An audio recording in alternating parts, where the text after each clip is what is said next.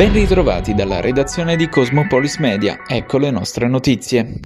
Incidente mortale questa mattina al porto di Taranto, vittima Massimo De Vita, ex dipendente della società Taranto Container Terminal. Il lavoratore addetto alla movimentazione delle pale eoliche è rimasto schiacciato nella parte pubblica del quarto sporgente, lato ponente già teatro di altri gravi incidenti negli anni passati. Secondo quanto si è appreso il telaio che si è abbattuto su De Vita non conteneva le pale che erano state sbarcate poco prima. Siamo di fronte a un'ennesima tragedia sul lavoro. Nel porto di Taranto dichiarano i segretari CGL, Cisle e Will di categoria di Ponzio, Fiorino e Sasso. La sicurezza sul lavoro diventa sempre più una priorità e un'emergenza da affrontare. Le sigle sindacali stanno valutando delle iniziative da assumere nei prossimi giorni. Intanto in relazione all'incidente Acciaierie d'Italia con una nota precisa di non avere alcun coinvolgimento nelle operazioni che hanno condotto a tale incidente né direttamente né tramite attività svolte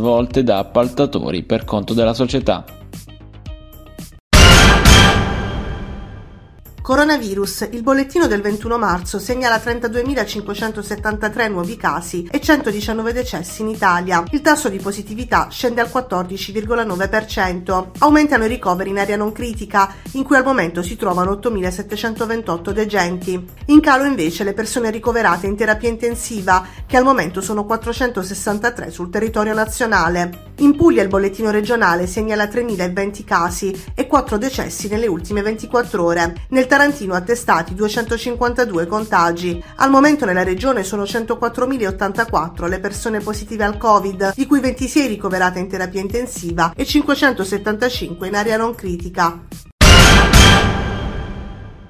È stato allestito all'esterno della questura di Taranto un punto d'accesso unico per i rifugiati provenienti dall'Ucraina. Grazie alla sinergia tra ASL e questura sarà possibile espletare tutto quanto previsto dalla normativa vigente senza ulteriori passaggi. Il questore di Taranto Massimo Gambino ha spiegato che in questa sede vengono effettuati prima i tamponi anti-Covid, poi viene rilasciato il codice per l'accesso alle prestazioni sanitarie, infine c'è il fotosegnalamento e il rilascio del permesso di soggiorno con un anno di validità. Il tutto, come evidenziato dal direttore generale dell'ASL di Taranto, Vito Gregorio Colacicco, nell'ottica di minimizzare lo stress per i rifugiati e nel contempo garantire la salute e la sicurezza della città.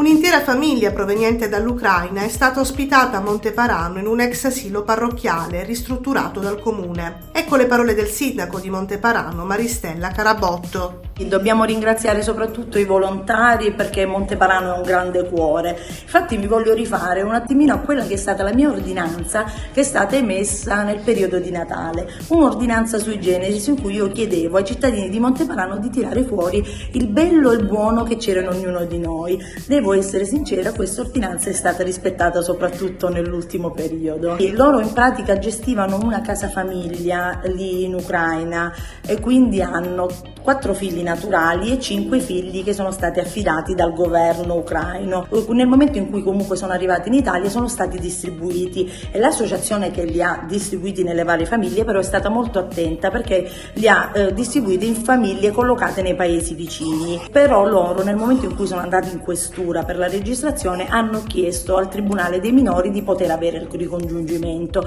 Naturalmente noi faremo il nostro perché questo possa accadere.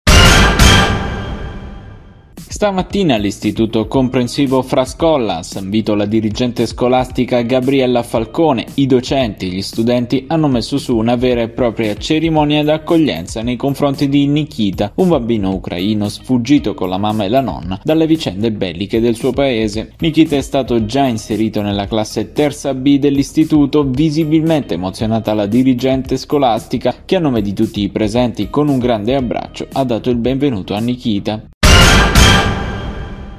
Si è svolto nel pomeriggio del 21 marzo presso l'Istituto di Istruzione Secondaria Superiore Pacinotti di Taranto l'incontro tra Partito Democratico Tarantino e CGL. Al centro del dibattito il diritto ad un salario minimo per lavoratrici e lavoratori che percepiscono uno stipendio base inferiore ai 10 euro all'ora. Fra gli altri presenti Nicola Oddati, commissario del PD Taranto, e Paolo Peluso, segretario generale CGL Taranto. Mm, abbiamo questa Agora Democratica dedicata in particolare al tema del salario minimo, una proposta che nel corso di questi mesi ha preso piede, preso corpo eh, in Italia e tanti partiti, tante formazioni politiche ora la sostengono il Partito Democratico, anche il Movimento 5 Stelle e tante altre forze del campo progressista. Eh, noi riteniamo che sia molto importante arrivare in questa legislatura a definire eh, per legge uno strumento di tutela del salario, soprattutto per i lavori più fragili, più deboli. Ci sono tanti lavoratori che si vedono purtroppo pagare con 3, 4, 5 euro l'ora a fronte di lavori anche spesso molto faticosi, molto duri e tutto questo non è giusto. Naturalmente ne vogliamo discutere anche con il sindacato, dobbiamo fare in modo che una legge che vincoli e regoli eh, l'orario eh, e il salario legale non vada a svantaggio della contrattazione, anzi la rafforzi. Il nostro obiettivo è quello di prevedere anche meccanismi di ulteriore tutela e rafforzamento della contrattazione collettiva, soprattutto sugli aspetti non legati al salario, ma naturalmente anche sul salario stesso, cioè una contrattazione che sia migliorativa naturalmente ben venga, ma che rafforzi anche la capacità del sindacato di tutelare complessivamente le condizioni del lavoro. Vediamo, abbiamo visto purtroppo in questi ultimi mesi quanti infortuni abbiamo, quante morti sul lavoro, quindi la sicurezza, la salubrità del lavoro, la saldezza stessa, la capacità quindi di tenere eh, vincolato il lavoro alla produttività, insomma tanti aspetti su cui la contrattazione può intervenire